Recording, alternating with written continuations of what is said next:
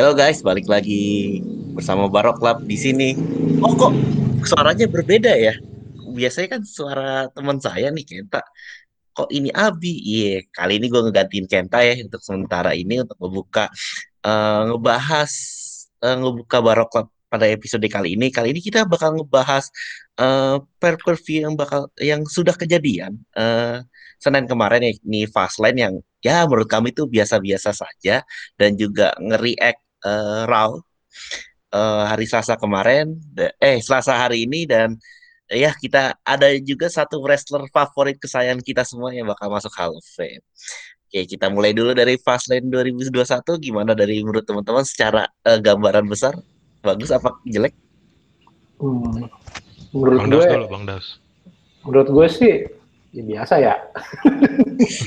Tapi predicted banget gitu kan. Ya maklum lah tampilan sebelum WrestleMania. Cuma ya ada beberapa hal sih yang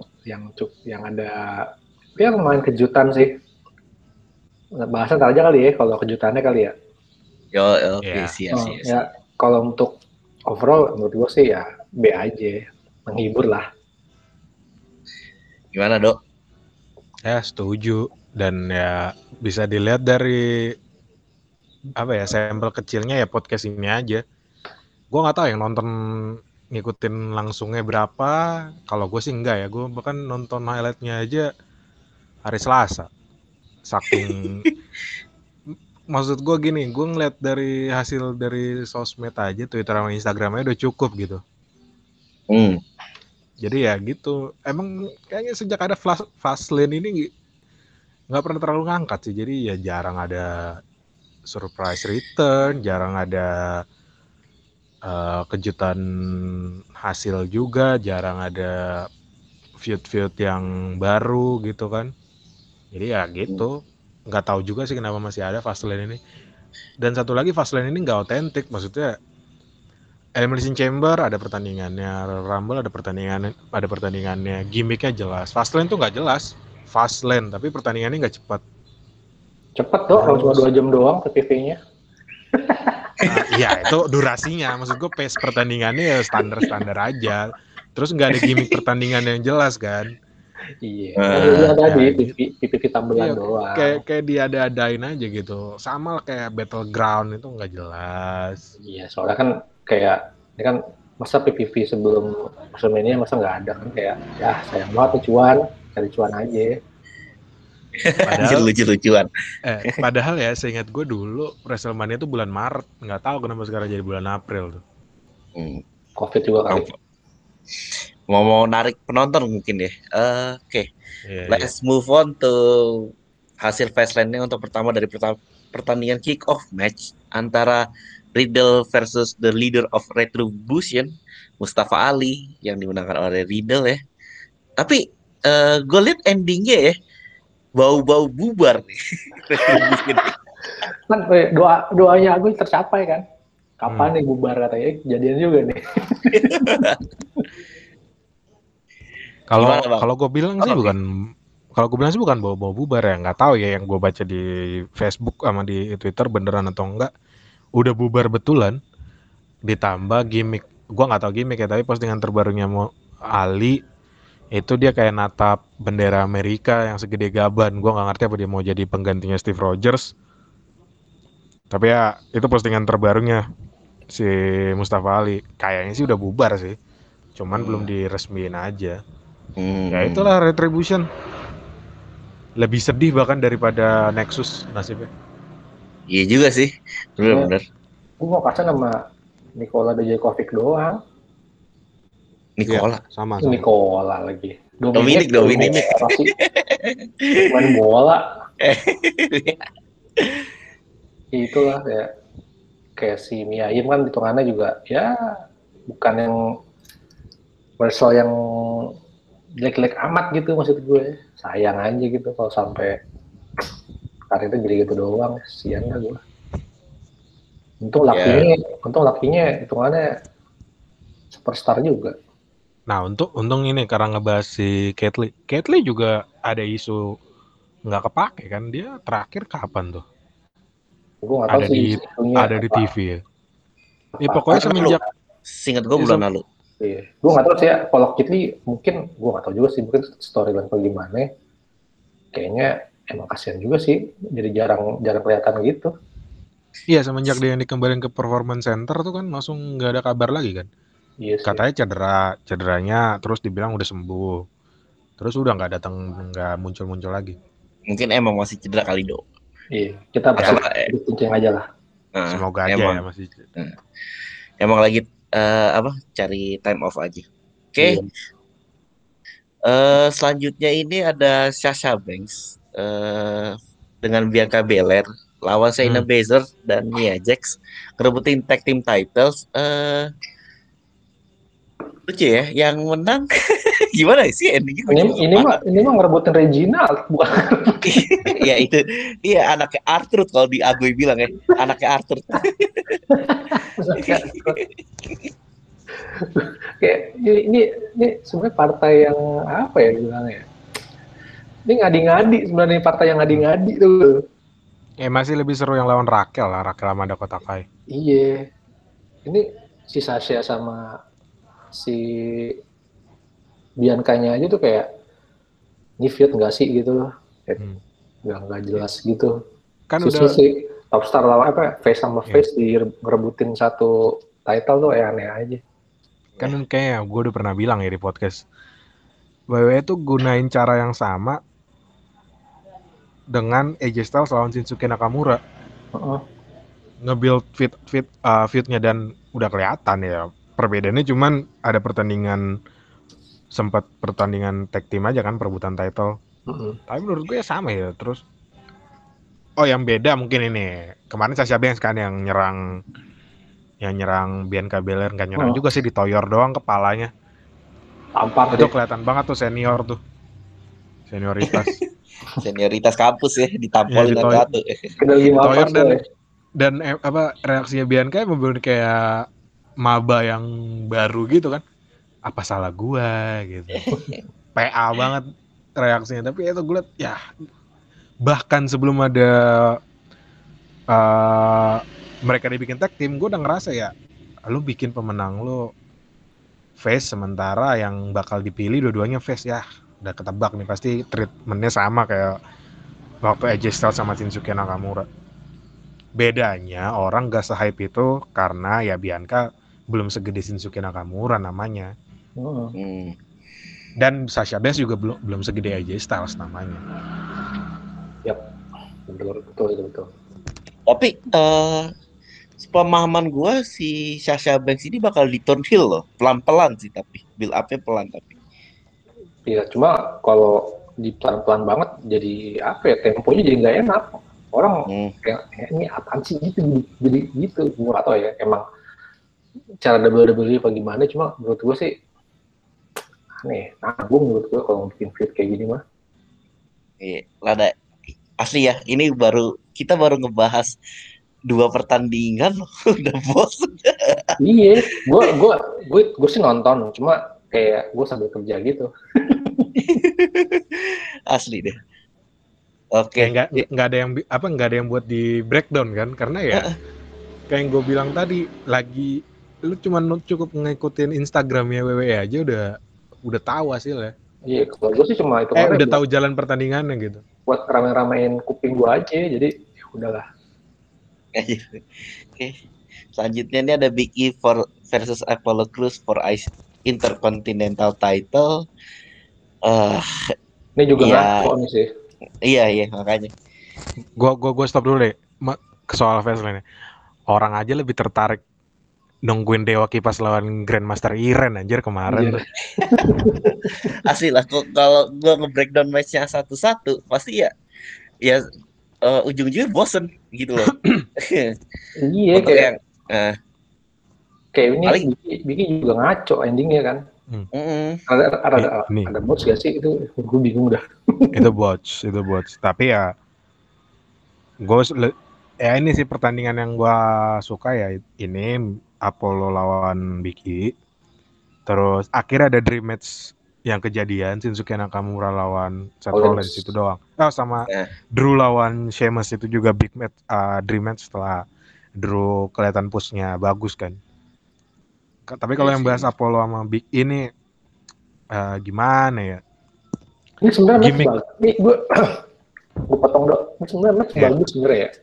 Iya betul. Ini match bagus sebenarnya. Dari feed-nya pun hitungannya ya kelas-kelas mid card oke lah gitu. Cuma yang jadi pertanyaan gue itu hasilnya kemarin sih gitu. Itu apa sengaja dibikin kayak gitu? Jadi kesannya nggak clean atau emang itu botch? Nah itu aja sih. Gue ngeliat sih itu kayak botch, cuma kalau botch hitungannya ngaco juga sih kalau sampai botch.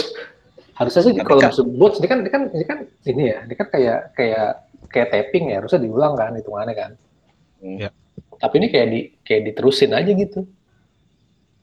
Improvise berarti. Improvise ya menurut gue sih. Ya mungkin karena dua-dua jam terbang udah tinggi kali ya. Nah sama ya, itu emang gitu sih. Jadi Apollo kan baru heal nih. Nah, terus ya nggak, kalau misalnya dia kalahnya clean nggak lucu. Ya sih bisa juga. Nah mungkin sebenarnya kalahnya clean terus si Apollo nyerang lagi kan tetap tuh kan kayaknya itu jalan tuh storyline-nya. Pertandingannya, tapi mungkin yang minus cuman di bots-nya itu doang. Iya sih, tapi menurut gue yang aneh sih itu si gimmick barunya sih si Apollo anjing. Tapi gimmicknya gue suka sih bang, maksudnya Apollo ya aksennya dapat. Aksennya dapat, jadi kayak ya model-model Kofi Kingston waktu dia pakai ini ya, model-model pakai Kingston aksen Jamaika. Iya, asal jangan kayak Kofi juga sampai ditembak triple hadiring kan. Itu emang korup aja gak sih? Iya, gara-gara dia lupa aksennya jadi ngomong Amerika dia. Itu lo bisa. Iya sih. Cuma gue belum lihat kalau gimmicknya si Apollo nih yang wah, cuma ya oke lah gitu. Kalau mau turn heel ya. Bawa keturunan lah, ya udahlah. Terus sebenarnya agak-agak nggak suka juga sih kalau misalnya bawa apa ya, bawa ras gitu sebenarnya sih, nggak tahu lah. Mungkin pendapat gua aja sih. Iya soalnya bisa di Google, soalnya Apollo nggak ada darah-darah Nigeria sama sekali. Makanya. Nah makanya gimmick-gimmick kayak gini udah isolasier, aturan gimmick kayak gini mah ya sebelum ada era internet, sebelum orang tahu cara pakai Google. Jadi nggak dicari. Ini hari pertama itu gimmick keluar yang dia bawa ajudan, langsung ke up beritanya di sosial media. Apollo nggak ada darah Argentina, Nigeria sama sekali. Nggak ada desain dari Nigeria sama sekali. Sebenarnya Apollo Crews itu ini ada emang darah Nigerianya itu ada. Dari mana? Dulu itu ya nggak, gue kurang paham ya dari siapa. Tapi seingat gue emang ada. Nama aslinya aja udah Sesub UH sebetulnya. Itu UH Nation dulu tuh. Kalau zaman-zaman indie gue inget banget. Dan itu masih keren nggak kayak sekarang. Menurut gue ya. Oh, jadi emang ya gue baru tahu kalau dia ada daerah Nigeria. Sebenarnya ada. Kalau begitu ya udah gak gue maafin. Okay. Ya kalau gitu berarti gimmicknya jalan lah. Iya, workshop jalan. Cara aksennya dapet sih. Iya sih, cuma ya gitu, gue masih kurang serak aja. Padahal gimmick dia yang sebelumnya tuh sebenarnya udah lumayan sih menurut gue. Memang nggak yang ikonik aja gitu, kayak gimmick standar lah gitu. Iya sih, bener-bener. Oke, kita move on ke selanjutnya. Ternyata ada Braun Strowman versus aslinya Shane McMahon, tapi diganti Elias. Tapi kalau gimmicknya lawan Sam Reckman pasti kalau nggak digebegoin, direndahin udah gitu aja udah. Iya deh. Bener sih. Ya udahlah, kita skip aja ya. Skip ya. Gitu aja yang gue mau tekanin ya kayak tahun lalu aja yang waktu demis kan bapak jadi bawa direndahin. Makanya. Iya, sekarang Bronson berkata-katain bego. Oke, lanjut lagi. Ini ada ini nih yang tadi disebutin Valdo ya sebelumnya, Shinsuke Nakamura versus Seth Rollins. Ya, Seth Rollins menang pakai finisher-nya itu The Storm. Lumayan ya. Ada yang menarik karena Rollins ini ngeren ke Cesaro. Oke, what's your take guys? Menurut kalian gimana ini? Gue agak bingung sih. Cesaro kan udah masih heel. Nakamura udah face. Return-nya Seth Rollins dia pengen bikin pasukan lagi. Cesaro yang diundang duluan. Cesaro nolak. Dihajar sama Seth Rollins, terus tiba-tiba Nakamura yang ngambil tempat dia, seolah-olah tag team mereka masih ada. Itu lumayan membingungkan sih. Jadi ya kesampingkan build up-nya, ya gue suka aja akhirnya Nakamura jadi single superstar, lawannya langsung Seth Rollins, di mana waktu dia baru datang ke WWE juga udah banyak tuh calon-calon rematch-nya dia. Udah lawan Finn Balor, pertama lawan Sami Zayn, lawan Finn Balor, lawan Samoa Joe, terus lawan AJ Styles, musuh bebuyutan dia di Jepang, baru ketemu Seth Rollins juga yang bisa gue bilang bisa hidup lah di promotor wrestling manapun. Seneng aja sih. Cuman ya kayak gitu, karena gue agak subjektif ya, gue nggak seneng hasilnya aja. Kenapa Seth Rollins yang menang, udah itu doang sih. Kalau jalan pertandingannya gue suka lah, 4 bintang 4 dari gue. Kalau dari gue sih, kalau ngomongin hasil, ya ini kan Cesaro kan emang harusnya kan ngelawan si Seth Rollins ya di WM ya. Harusnya. Ya ini kan ya jadi kayak ya udah bisa Seth Rollins kalah gitu kan. Gue sih kira gitu aja sih. Cuma kalau dari pertandingan sih emang asik gitu kalau antara, kalau bener deh kalau misalnya pegulat yang asik tuh jago, kalau pertandingan berjalannya tuh mulus-mulus aja gitu, asik aja gitu, nanti emosinya dapet, apanya dapet.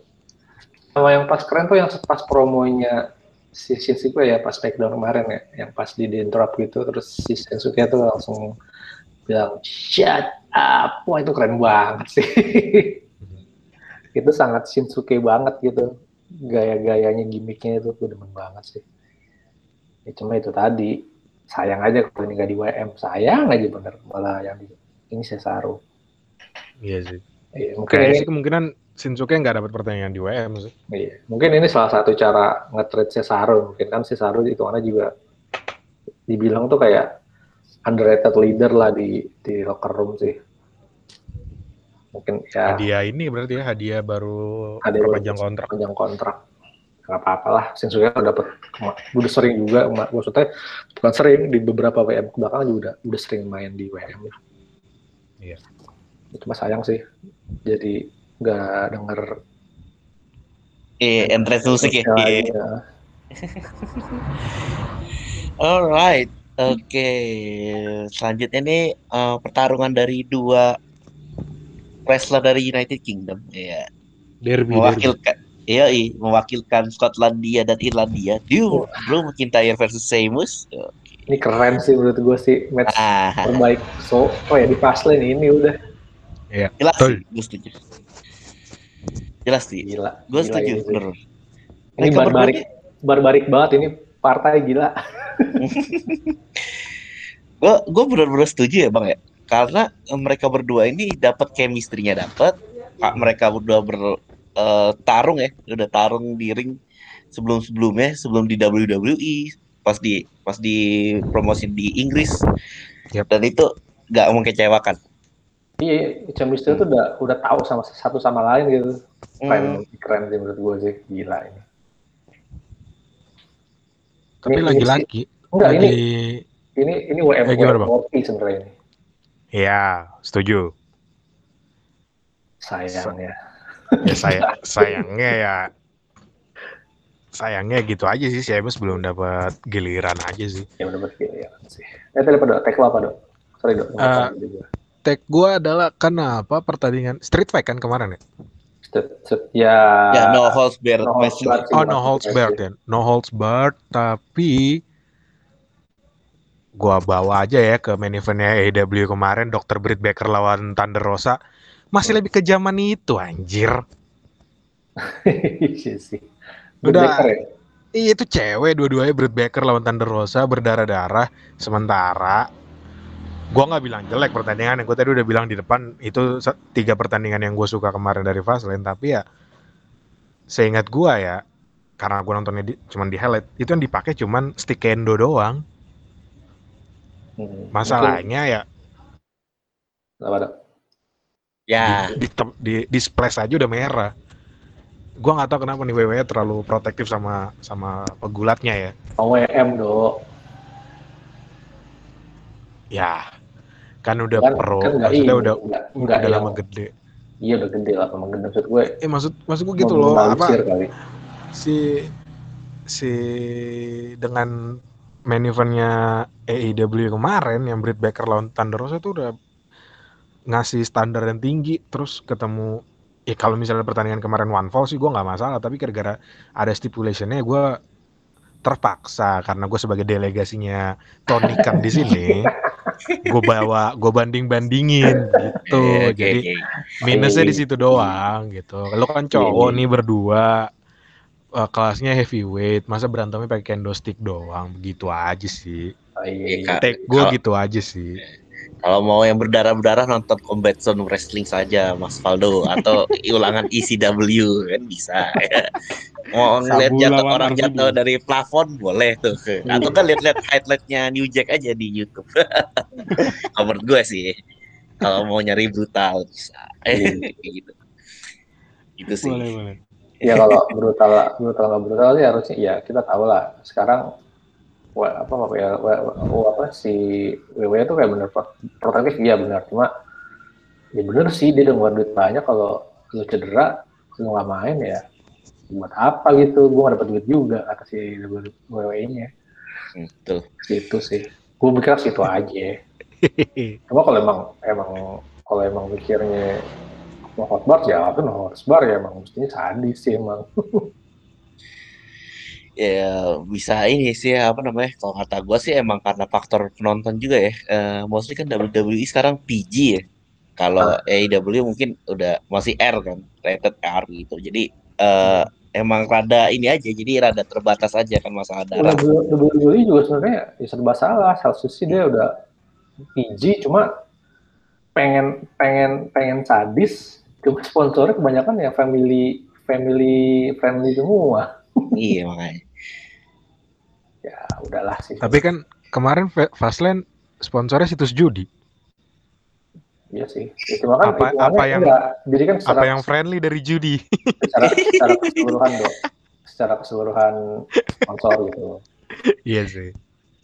Kalau misalnya tap in sekali doang sih nggak masalah kan. Masalahnya kan kayak bawa keseluruhan dia punya kontrak gitu ya, mau gimana lagi. Gue yakin WWE pasti pengen brutal-brutalan lagi. Cuma kan zaman udah kayak gini, nonton bukan zaman bocah-bocah zaman dulu, susah juga. Enggak, gue maksud gue ini cuman keberatan ya gitu sih. Iya, kalau misalnya Britt Baker sama Thunder Rosa itu enggak ada minggu lalu, gue nggak masalah. Karena gue udah punya benchmarknya lagi ya. Kalau yang kemarin itu pertandingannya B aja, maksudnya ya pertandingan cewek pada umumnya ya, kayak ya Ayu Shirai lakuin di NXT atau Asuka yang lakuin di Raw, ya itu fine-fine aja gue. Tapi karena ini begitu pertandingannya, ya sih. Dan menurut gue itu nggak ada botsnya, ini harus ditegaskan ya. Tumben tuh giliran kalau pertandingan weekly dia nggak ada botsnya, aneh makanya. Terus ketemu monster-monster kayak Sheamus sama Drew McIntyre ya, gue bilang timpang aja sih eksekusinya ya, tapi cuman itu aja sih kurang brutal aja sih, yes. Karena kan feud ini kan berlandaskan kebencian kan dari yang berteman, terus si Sheamus gue nggak bilang berkhianat sih, Sheamus kayak memaksakan kehendak aja kan. Nah dia kan bukan dia yang bikin Drew kehilangan gelarnya. Cuman ya Sheamus pengen nyelak aja dari antrian, aturan belum giliran dia jadi contender, dia pengen duluan, terus Drew kayak ya lu belum saatnya gitu. Tapi Sheamus nganggap ya lu kan temen gue, bantulah gitu kan awal-awal fitnya. Jadi karena ada kedekatan di antara mereka ya, menurut gue mungkin safe aja kalau misalnya mereka mainnya brutal, nggak akan aneh-aneh atau bikin cedera. menurut gua. Bakal. Ya, cuma ya udah sih. Tapi toh brutalnya kan di fight-nya lah kalau menurut gua. Oke, okay. Good text ya. Ini emang kalau misalnya match bagus tuh selalu ngebahasnya panjang gitu. Gak kayak itu ngebahas matchnya Braun Strowman barusan. Itu gak ada yang bisa dibahas itu. Makanya. Oke, lanjutnya ini ada Intergender. Ya, Alexa Bliss versus Randy Orton. Tahu-tahu ada yang muncul. Yeah. Si menang banyak. Iya, iya pemenangnya gak ada yang menang sih sebetulnya kalau menurut gue ya. Iya menurut gue juga sama ya bang ya. Yang menang Randy Orton udah. Ya secara de facto pemenang Alexa Bliss, secara de jure pemenangnya Randy Orton, udah gitu aja sih. Udah gak ada lawannya udah. Sampai bininya marah loh. Kayak Pep.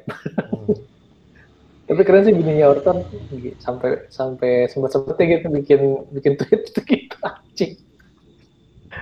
Gua suka. Tapi ya udahlah kasih tahu yang comeback. Ya. Jadi ada yang comeback Bray Wyatt baru. The Fiend bekas ini ya. Jadi ring attire-nya bener-bener kebakar ya. Yoi. Lebih intimidating loh. Ini kayak di Edo Tensei cuma belum kelar nih Edo Tensei-nya. Iya betul. Sempurna. Tapi keren sih. Gua ini apa ya? Ada hot take lagi nih. Menurut gua Bray Wyatt enggak akan, dia udah dapat gelar WWE berapa kali? 2 kali ya? Iya 2 kali. Universal sama World Champion. Atau dua-duanya Universal? Enggak, World Heavyweight. World Heavyweight sekali, Universal sekali. Menurut gua ya dengan jalan treatmentnya Bray Wyatt, dia bakal sama kayak nasibnya bakal sama kayak Mankind sama Kane. Jadi ya lu serem, cukup diserem doang. Emang build-nya begitu kan? Nah itu dia yang gua nggak suka. Kenapa kita jadi ada pembenaran dengan treatmentnya WWE kayak gini? Karena udah sering juga kita bahas di podcast ini kan. The Fiend gak apa-apa lah, gak dapat gelar, yang penting storyline-nya bagus-bagus. Ini karena Randy Orton aja, ini storyline udah 2 apa 3 tahun ya? Dari, gue lupa lah yang dibakar rumahnya Sister Abigail itu 2-3 tahun lalu. Nah ini karena... Sister Abigail kan udah tahun berapa, 2018 ya gak salah ya? Iya 18. Nah berarti 3 tahun ya, karena udah lama jadi kita udah tunggu-tunggu memang kan. Tapi kalau misalnya The Fiend nanti balik lagi gimmick yang kayak dulu, yang dia ngebaptis orang, jadi ganti gimmicknya, ya kan bosen juga. Jadi The Fiend emang harus dapat gelar dan harus runnya bagus, enggak kayak kemarin-kemarin. Gini, kalau gelar gue yakin pasti dapat somehow. Dapat tapi enggak masalahnya sebanyak yang seharusnya. Kita masih punya si Rohman. Iya benar. Ya makanya kan dia di Raw. Ribet dah. Untuk di ya oke lah di Raw. Di Raw masih ada Drew. Padahal kan kalau secara value harusnya si The Fiend ini juara inilah. Juara universal kalau menurut gua. Iya. Nah, Drew sama ya gua jujur-jujuran Drew ya bagus. Tapi ya lumayan common. Emang kayak model Drew. Gimiknya emang nggak strong sekarang. Nah, kayak yang kayak Drew ada. Karena emang dibikin kayak strong aja menurut gue sekarang ya. Yang kayak Drew ada drop dulu kayak gitu kan modelannya, karisma, terus super face, terus badannya monster gitu. Baru yang kayak Bobby Leslie, The Almighty Bobby Leslie, Brock Lesnar. Jadi yang nggak ada yang original. Meskipun Bray Wyatt juga nggak original, tapi kan kalau misalnya balik trennya, ya gue ngeliat treatmentnya bakal kayak Kane, kayak Mankind. Bagus kalau bisa kayak Undertaker, di mana Undertaker ada WrestleMania strict dulu. Tapi menurut gue sih kayaknya Bray Wyatt nggak akan di treatment kayak gitu karena dia nggak favoritnya Vince. Kalau Undertaker kan benar-benar bayinya Vince tuh dibikin sampai jadi. Buset, bener dari orok gitu. Nah. Waktu dia masih siapa Calloway siapa sih namanya lupa gue. Calloway. Mark Calloway. Mark Calloway waktu masih itu baru. Mark kayak gue lupa itulah. Ya nggak kan kayak gitulah dia dikasih bukan segmen ya, pokoknya ada pay-per-view khusus buat dia gitu, nggak ada. Yang spotlightnya ke dia semua gitu. Nah yang spotnya ke dia, jadi orang-orang ngincer dia nggak ada. Pasti dapat gelar itu pasti, tapi dengan umur yang sekarang nggak akan lebih dari 4 menurut gua. Ya. Berarti udah 2, tinggal 2 lagi. Saat lo udah dapat gelar sih ya, iya sih menurut gue sih masuk akal. Kalau dia cuma teror-teror nggak lebih jago, nggak lebih bagus dari Bugiman dong, nggak lebih bagus dari Papa Senggo, nggak lebih bagus dari siapa lagi yang teror-teror begitu ya? Jack the Roberts. Sayang aja. Masuk akal sih. Tapi sebenarnya ini juga sih kalau kata gue ya. Gimmicknya Bray Wyatt, tadi sebenarnya lo bilang ya, asal dapet story bagus sih emang bakal bagus gitu loh. Kita bakal maklumin. Kita bakal maklumin, tapi ya emang pasti nanti di tengah jalan pasti bakal dapat gelar gitu loh. Kayak di Undertaker juga pas tahun 2007 atau 2008 juga dapat World Heavyweight Championship juga kan ujung-ujungnya. Gitu loh. Paling menurut gue sih paling yang dibenahi itu harus storyline-nya aja sih, kayak ketaker bosen sih sebenarnya sama Randy Orton kalau menurut gue. Gue sih ya.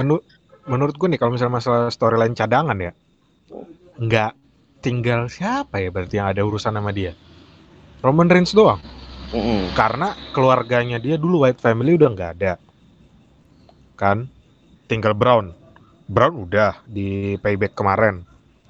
Roman Reigns, ya tinggal Roman Reigns doang yang masih ada urusan menurut gue sama si Roman sama si Bray Wyatt.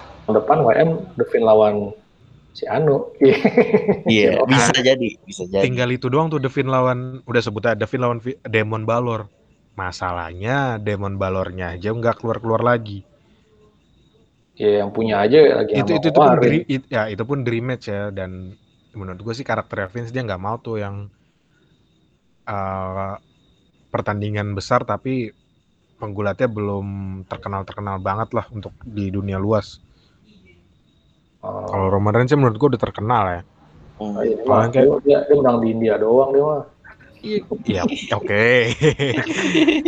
Ya, kalau misalnya Vince mau bikin Bray Wyatt lawan Finn Balor di main event, jangan nggak usah WrestleMania sih, tapi 3 lainnya kayak misalnya Royal Rumble, Survivor Series, sama SummerSlam. Nah, di situ aja udah bagus, tapi menurut gue susah sih. Iya sih. Nah, makanya berarti dari teori gue kan cuma 2 tuh cadangan storyline yang bagus. 1 masih ada urusan, 1 lagi dream match. Sisanya paling treatmentnya sama teror-teror orang lagi. Tapi kalau dari point of view bisnis ya, bagus sih buat bisnis. Cuma ya gitu, dari sisi karir ya udah. Nir gelar aja udah. Nir gelar. Hall of Fame, cuma ya nir gelar. Udah pasti Hall of Fame worthy kalau si Bray Wyatt mah. Kalau udah kayak gini ya. Perkiraan gue gelar dia nggak lebih dari 4. Nggak lebih dari 4 kali dia dapat itu, entah universal entah world. Tapi kalau emang dilihat dari segi badan ya itu bukan Vince banget sih. Bukan. Ya, kayaknya nggak bakal lebih dari 5 gelar. Oh, Bang Daus lebih dari 5 agak bagus tuh. Soalnya dia lebih dari 5 masih luar bagus ya. Daniel Bryan aja baru berapa? 5. Oh udah 5 ya, bagus juga sih. Edge sudah lebih ya? Lebih. Ini kamu sering cash in soalnya. Oh iya. Si Empang. Tuh si Empang kayak 3 kali doang. 3 atau 4 ya? 3 tapi 1 spesial karena agak lama. Oh iya. Tahun lebih ya. Si Empang ada 434 harinya. 400 hari tuh? 434. Ya setahun lebih ya. Nah iya karena itu kan ya kita kan kayak ya kita juga mesti inilah kayak mesti melek juga kan, kayak pergantian title kan dihitung juga di WWE jeleknya. Inilah Big Show. Kita nama-nama yang udah orang awam kenal lah. Big Show kayak gue belum ngecek sih, kayaknya nggak lebih dari 5. Ken juga Mankind, Rikishi. Tunggu, Edge itu udah 5 kali lebih. Edge sudah 5 kali. 5 kali. Terus WWE itu heavyweight doang ya. Undertaker juga kayaknya nggak banyak-banyak banget. WWE Champion 4 kali. Undertaker juga kayaknya nggak banyak-banyak amat. Ya Undertaker nggak banyak kok. Sepaman cuma ya nggak nyampe 5 juga, paling 5. Tuh, apa 5 kan? Undertaker aja nggak nyampe 5. Ya udahlah. Nah, sekarang 4 aja udah bagus banget, Devin. Sampai dia pensiun ya, sampai dia udah nggak relevan lagi buat dikasih gelar. 3 lah. Buset. Bentar lagi dong. Ya gimana ya, jeleknya di situ sih kayak storyline kan, kayak misalnya nih berapa bulan lu kalah dihitung, dia menang juara ya gitu, kayak Orton sama John Cena kan tuh hitungannya sering banget ganti title ya. Yeah. Nah iya, jadi kayak ya udah dah, panjang lah urusan itu tuh. Dia lagi yang juara tuh. Oke, kalau kita ngebahas wrestling juga cukup menarik ya kita kalau ngebahas main event kita Fastlane 2020, yaitu Daniel Bryan versus Roman Reigns yang 2021. Dimenangin oleh Roman Reigns, tapi endingnya cukup menarik ya. Gue agak kecewa sih ini. Oh, ini match wise bagus ya. Gue setuju bang. Match wise bagus. Cuma nih ending, aduh, kacau dah gue dah. Endingnya gitu ya. Iya. Kayak Valdo mau jelasin deh. Tunggu, gue kalau gue ngeliatnya ya. Bang Das dulu. Gue ngeliatnya kayak WWE itu kayak ngerak hati sama Daniel Bryan gitu ya. Kayak enak hati. Aduh gimana ya kata-katanya. Gitu, gue ngata gitu. WWE itu kayak ngerak hati sama Daniel Bryan, jadi kayak ya gue kasih spotlight, cuma ya sampai segini aja ya gitu. Ya Valdo dah, gue tag lu itu doang. Tag gue kayaknya kan bakal triple threat nih. WrestleMania buat yang Smackdown. Kenapa gitu? Kayaknya kan bakal triple threat. Kan pertanyaannya adalah belum resmi tapi kan. Ya dengan jalannya pertandingan kemarin sih, Smackdown nanti sih udah jelas Daniel Bryan bakal protes. Ya, maksud gue adalah kenapa gitu? Emang Edge, kalau emang Edge nggak sehat-sehat amat, mending nggak usah dikasih menang Royal Rumble. Kalau emang nggak yakin Edge bisa ngimbangin Roman Reigns. Itu tadi yang gue bilang, kagak enak nih sama Daniel Bryan. Daniel Bryan tuh udah nggak relevan lagi menurut gue. Oh, sekarang menurut gue ya nggak tahu ya. Gue ngeliat dia mesti punya magnet sih. Di Fastlane kemarin ya menurut gue dikasih. Maksudnya nggak ada yang nggak terlalu meyakinkan lah. Terus sekarang dikasih lagi spot nih. Di WrestleMania. Spotlight. Dikasih spotlight gitu, dikasih terus sekarang ditambah di WrestleMania. Edge dikorbankan. Ya, gue ada teori gembel, kayaknya Edge dihukum sih gara-gara gak bisa meyakinkan Christian untuk stay di WWE. Itu aja sih. Iya. Menarik. Menarik. Benar-benar menarik. Mungkin aja. Ya, makanya ya. Tiba-tiba triple threat ya, gitu. Kayak lu gimana sih gitu ya. Aku katanya, bro lo dari kecil, lo udah banting-bantingan dari zaman masih anak-anak belajar gulat. Masa gak bisa lo keep kawan lu satu ini mungkin. Ya, cuma kan masalahnya ya kita kalau balik lagi ke ya nggak mungkin juga kan Christian dapat spotlight lagi di WWE udah sangat nggak mungkin sih. Edge juga ngapain lagi ngehajar Daniel Bryan pakai kursi anjir. Lau mau jadi rated R superstar lagi. Udah lewat zamannya. Lita aja udah nggak muncul lagi. Kalau dia masih mau gaya-gayaan kayak gitu, maksudnya ngapain kan? Di pertandingan kemarin dia cuma jadi enforcer untuk ngejaga biar si Jey Uso nggak ngerecokin kan. Ujung-ujungnya dia ngerecokin. Terus keputusan dia itu bikin rugi buat dia sendiri. Kan gak jelas. Bego namanya. Yang tadinya peluang. Iya tadinya. Yang bego dia kreatifnya ya. Ya. kita harus keep kayfabe, Bang. Maksudnya jangan itu banget, jangan ketara banget itu. Maksudnya yang tadinya peluang menang lo 50, sekarang jadi 33 sekian persen. Tapi mau pasti triple threat. Gue sih ragu triple threat. Ya kan kita udah nonton WWE udah lama nih ya, kalau gue. Iya, enggak walaupun triple threat kelas 3 SD. Iya sih. Treat kayak gini ya si wasitnya kan menghilang tuh. Gue lupa gara-gara apa. Terus si Roman Reigns udah tap out. Aturan Daniel Bryan udah juara kan kemarin. Nggak jadi. Baru si Daniel Bryan nge-submission lagi. Gue lupa nama finishernya apa. Yes lock. Yes lock. Udah nge-yes lock kedua kali. Masih yes lock. Bukan pernah lebih lock ya namanya. Sebenarnya ini aja bang, move-nya label lock, biasanya label lock, tapi ya sih disebutnya yes lock ya. Ya kan dia nge-yes lock kedua kali, baru dihajar sama Edge. Sorry, zaman masih anak-anak dihajar Edge lagi, kan nggak jelas kan yang nge-yes lock siapa? Daniel Bryan. Bukan lebih besar kemungkinan dia menang lawan Daniel Bryan? Kenapa harus Roman Reigns banget? Lawan lu pengen banget spear lawan spear kan gak jelas, jadi ya tidak masuk akal. Ya gimana ya? Menurut gue sih kalau secara match oke sih, cuma ya endingnya rada ketaker ya. Tapi untuk triple threat gue nggak bisa nemuin alasan yang tepat buat Daniel Bryan ya buat ngajuin itu bakal jadi triple threat. Oh iya, gue sama sih. Gue oke, kalau misalnya ada rematch buat nentuin siapa kontender utamanya pasti ada. Nah itu juga ngapain juga Edge mau ikutan? Kan dia udah hak dia. Kayak siapa tahu kan, kita nggak tahu juga storyline WO yang kayak tai itu kadang kan suka ngaco-ngaco aja kan. Nah, kadang logikanya nggak dipakai kan, cuma gue emang nggak ngerti sama logika mereka.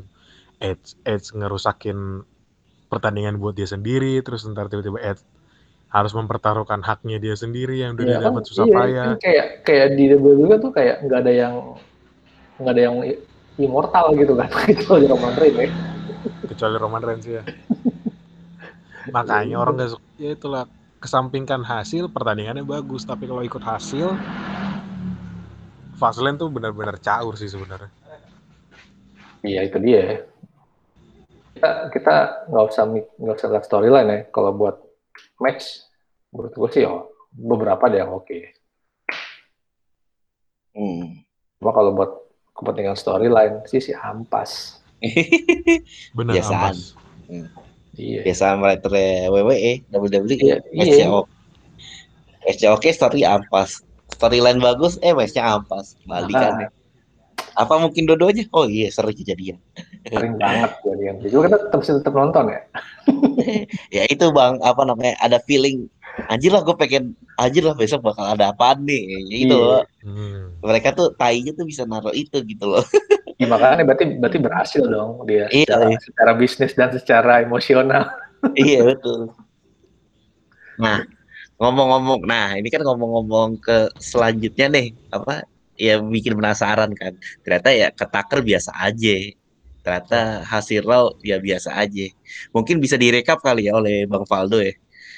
Hasil Raw, gua rekap yang gue ingat ya. Rhea Ripley akhirnya debut, terus dia nantang di WrestleMania buat Asuka buat gelar Raw Women's Champion. Ini udah kita bahas yang kemarin nih. Nah, itu tebakan kan, akhirnya kenyataan. Tebakan kan.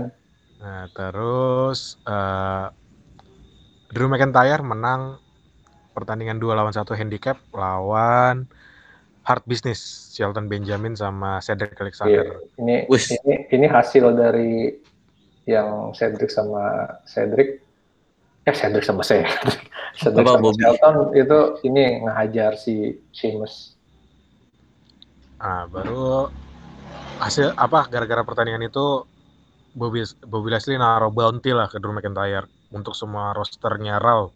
Siapa yang bisa ngalahin Drew McIntyre dalam rentang berapa nih? 3 minggu lagi? 2 minggu lagi? 3 minggu lah. 2 minggu lagi menuju WrestleMania, dia yang bakal dapat pertandingan di WrestleMania buat ngelawan Bobby Lashley untuk World Heavyweight Champion-nya. Ini bawa gauntlet dah nih. Baru gue lupa ada Kofi Kingston lawan AJ Styles, gue lupa yang menang, tapi untuk pemanasan doang buat pertandingan tag team mereka. Yang menang Kofi. Baru apa lagi ya? Terus itu The Miz lawan menang bersih ya, lawan Jeff Hardy. Sesuatu yang sangat jarang. Iya. Lalu selanjutnya Bad Bunny bakal ngelawan Bad Bunny sama itu ya, sama si siapa? Mampus kalau udah lupa gue namanya, calon-calon di Biuri nih. Damien Priest. Iya. Tai lu baru benar. Dibiut aja. Ya gue udah mulai lupa namanya loh. Bad Bunny sama Damien Priest bakal lawan Jim Morrison sama The Miz di WrestleMania. Tidak penting juga nih pertandingan sumpah. Kenapa? Cuma buat nyarinya doang, nyari penonton. Iya, mentang-mentang Bad Bunny menang Grammy, enggak penting.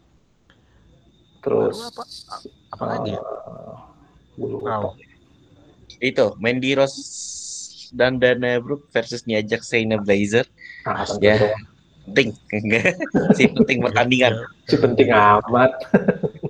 Udahlah kayaknya itu doang sih gue tonton. Itu pun enggak gue tonton, men. Lihat dari Instagram-nya dong. Enggak tertarik sama yang paling itu si Devin. Negara Fastlane. Devin nongol lagi. Devin nongol lagi. Tapi ini si Randy Orton yang kayak mancing-mancing dia datang. Ya udah datang beneran dah. Ya, raw gitu-gitu aja. Kalau mau hype up WrestleMania. Oh ya. Poin plus di raw di sini gue lupa ngasih tahu ya, mungkin nggak kesebut. Asuka versus Peyton Royce akhirnya mendapat kesempatannya, boy. Yes. Bebeknya lagi. Bebek gua. Iya sih. Ya, sayangnya Rhea Ripley udah nongol duluan ya. Rhea Ripley nongol duluan. Mungkin ada giliran ya. Iya, beda lah kan kalau si Rhea Ripley hitungannya udah inilah. Apa hitungannya masuk udah langsung bagus, nantilah hitungannya bookingannya. Udah siap tuh Peyton Royce nungguin di bawahnya tuh. Cover gue ya. Iya sih. Iya, harusnya sih Peyton Royce duluan ya di Fastlane. Harusnya. Cuma ya udah. Ya gitu dah beli. Gue lupa kayak, ya. Dia kayak lupa gitu punya roster bagus gitu. Gue lupa deh. Asuka nggak pernah menang lawan Rhea di NXT. Oh, pernah ketemu emang ya? Pernah. Sempat. Kayaknya sih nggak pernah ya. Mungkin itu kali alasannya masuk akal untuk Rhea nantangin Asuka di WrestleMania. Tapi meskipun tetap sih nggak ini juga sih. Maksud gue yang salah satu positifnya Charlotte kena COVID ya itunya. Jadi Asuka lawan kayak. Oh lupa, Andrade dilepas. Yes. Andrade dilepas. Oke. Yang tadi kan sempat di deny gitu kan sama WWE-nya. Cuma ya mungkin Andrade-nya udah 4 kali bagaimana ya udah lah.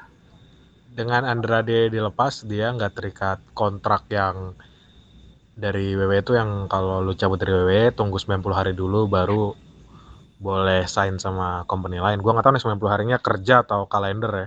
Kalender. 90 hari kerja kalender. 90 hari kalender. Nah, dia nggak terikat kontrak itu, dia bisa langsung cabut dan Andrade sih bilangnya dia nggak akan ke AEW. Kemungkinan dia bakal balik ke Jepang untuk gabung sama Tetsuya Naito ke The Original Los Ingonables. Emang dengar lagi lihat Twitternya ya. Iya, dia kayak si wrestler Jepangnya ini kayak udah kode. Itu ngode-ngode. Ya bagus sih di Jepang emang habitatnya di situ kayaknya. Ya tapi kalau ke Jepang kan udah pernah. Ke AEW lah. Ya mungkin ini kali kan ujung-ujungnya duit ya kan. Simpelnya beginilah. Penta nggak bisa bahasa Inggris dikasih translator. Andrade masalahnya apa di WWE? Nggak bisa bahasa Inggris kan? Tapi dia nggak kasih kesempatan translator. Udah pacaran sama Charlotte aja nggak dipasangkan juga mereka berdua. Sempat punya Zelina Vega di kick. Tapi gini, gue ngeliatnya ya, kayak Andrade kalau langsung ke AEW kayaknya dia apa ya? Ya balik lagi tadi gue bilang ujung-ujung kan duit ya.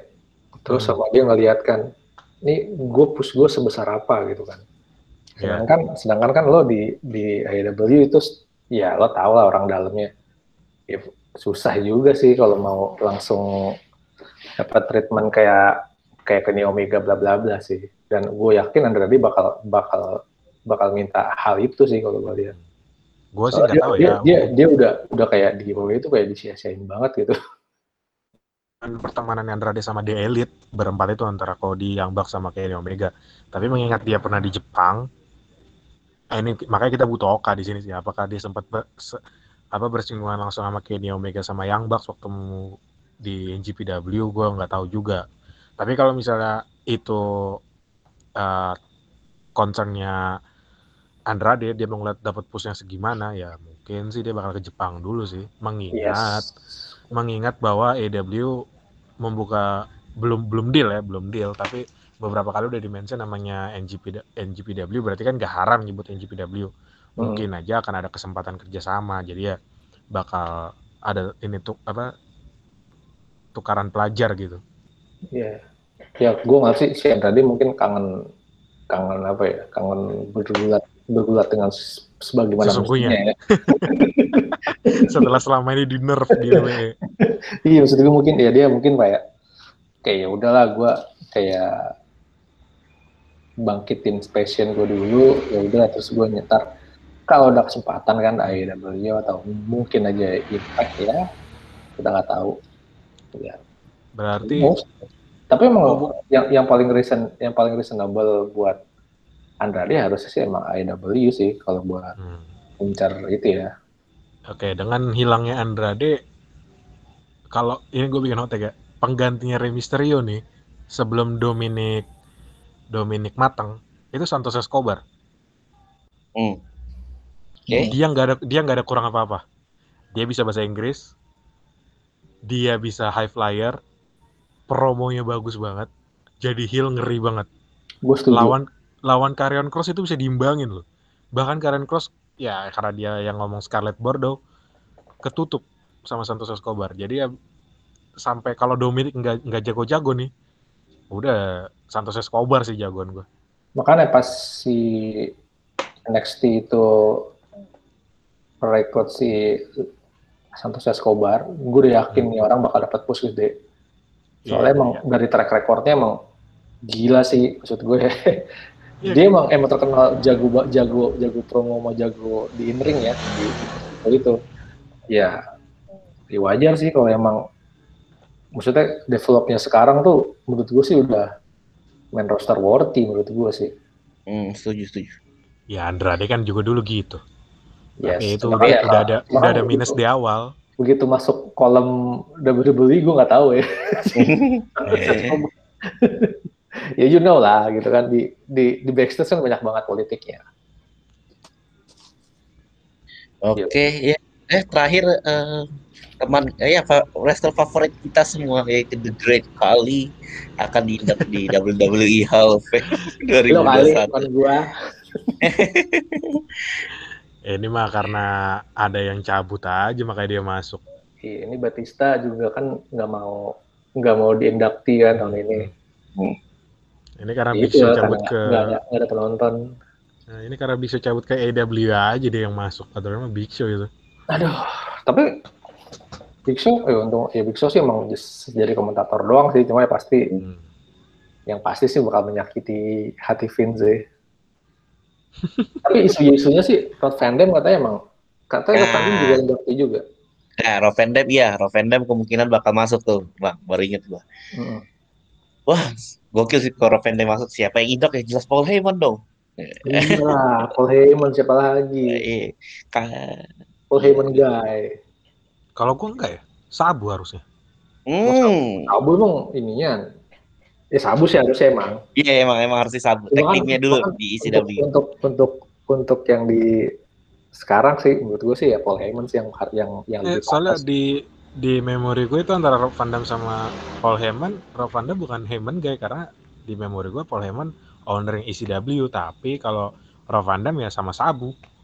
Yes. Tapi kan kita ini kayak kalau Paul Heyman emang inian sih, lebih ke yang running AEW kan. Dia yang berjasa bikin AEW. Ya. ECW itu ya jadi apa ya? Jadi kayak anti-hero-nya WWE gitu kan. Iya. NXT sekarang lah. Iya, sampai WWE pun tuh fans ECW tuh kayak nggak nerima aja gitu. Iya, masih nggak nerima. Iya, tapi ini apa? WWE kan kayak gila lo dibuin aja udah. Listnya ini tetap berarti selain Batista yang keluar sama semua ya? Ya sama DX, semua. DX tetap kan?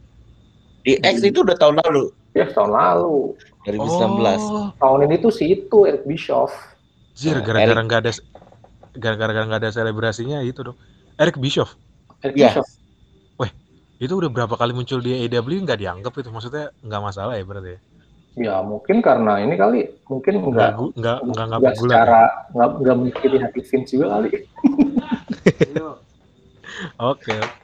Ya, kita kan tahu lah kayak Rob Van Dam kan udah kemana-mana aja masih aja dianggap udah gitu aja.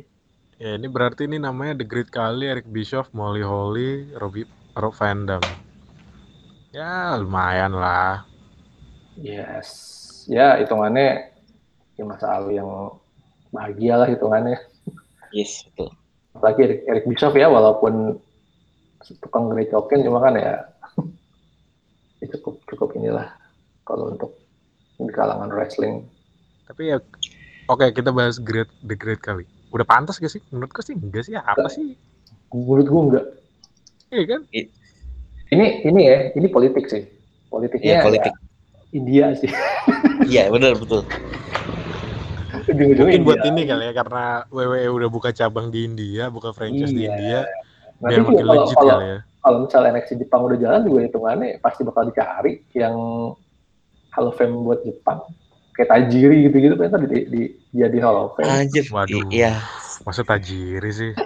Jauh banget bandinginnya sama The Great Kali, aduh. Harusnya Shinsuke Nakamura, bak, harusnya. Justin apa? Justin Tiger lah, apa? Tiger harusnya. Justin Tiger masuk tahun ini. Masuk tahun ini. Bukan produknya WWE. Yes. Jadi cuma sekali doang. Tapi kan license dibeli sama WWE. BCW-nya. Oh iya juga ya. Iya. Yeah. Dia ini kebetulan legendnya ini NJPW ya. Yeah. Oh, enggak legend juga dia bukannya dari NJPW, bukan. Oh, bukan deh. Bukan. Baru pas udah dia cabut, udah tua dia di NJPW. Jadi itu kayak dia tuh pas yang pensiun kemarin ya legend gulat aja. Muter-muter. Iya. Pernah WWE juga kan. WCW juga. WCW lamanya di situ. Di WWE sekali doang lawan si Tyler Breeze, itu pun NXT. Yoi. Ya tapi kan ya begitu deh. Iya, kalau misalnya Jepang udah franchise WWE-nya ada ya jangan Tajiri juga lah, buset. Iya, gitu. Kan ini kan gue perumpamaan ya kan. Tapi emang gak ada sih, JTL doang sih paling jago. Justin Thunder Liger. Iya, yang menurut gue ya ini sih politik dagang aja menurut gue sih si Great Kali. Ya walaupun di balik skillnya ya menurut gue dia cukup bawa impact sih pas zaman kekosongan apa tuh ya. Kan anti klimaks kan. Kita nonton dia kan anti klimaks, ngeliat badannya yang lebih gede dari Kane. Kane kan lebih tinggi dari Undertaker kan. Nah, badannya udah lebih gede dari itu berdua, lebih tinggi dari Big Show juga kayaknya. Skillnya begitu doang, ngecop, ngangkat kepala. Itu pun Rey Mysterio yang dia mau dipecahin kepalanya. Itu juga kalah Rey Mysterio kadang-kadang jadi bikin kalah bego. Ya itulah. Gimana nih? Ya itu dia tadi kan karena harusnya di Batista tahun ini karena Batista nolak halus sih. Ya udah, siapa lagi? Batista nggak jelas aja. Ya, sok bintang dia, sok derok. Ya kan emang begitu dia mah. Emang gitu karakternya sampai dibenci. Sebenarnya seingat gue dibenci. Kalau misal kita mau panjang lagi itu bakal itu dia dibenci di backstage sebetulnya, dibenci. Terutama Booker T tuh, gue ingat banget. Iya. Yeah. Alright. Booker T masih apa? Booker T juga gedek buat Triple H. Antek-antek WCW siapa sih yang nggak enak sama Triple H? Makanya. Sama. Tadi lupa ya yang pas kita ngebahas Alexa Bliss lawan Randy Orton ya. Kayak highlight-nya tuh cara pinnya Alexa Bliss ya. Iya. WOT. Yoi. Ya itu kan tadi kan istrinya juga sampai marah-marah. Iya, ya itu gue cuma lupa aja tadi nge-highlight itu aja sih. Itu kan yang bagian satu tuh bagian yang disorot netizen juga kan. Yang kita sorot juga lah pembahasannya itu aja. Iya sih. Malah sempat hilang tuh nggak ngebahas comebacknya The Finn, malah ngebahas pinfallnya. Aduh. Pinfallnya Alexa ya. Mau gimana kan? Welcome to Barra Club men. Itu enak banget itu anjir. Tapi gue mau nanya deh kayak. Bobby Leslie sekarang nge-build-nya bagus gak menurut kalian? Bagus. Tapi. Oh ada tapinya dari kalau Valdo. Kenapa Valdo? Hard business-nya enggak. Entah kenapa setelah seminggu setelah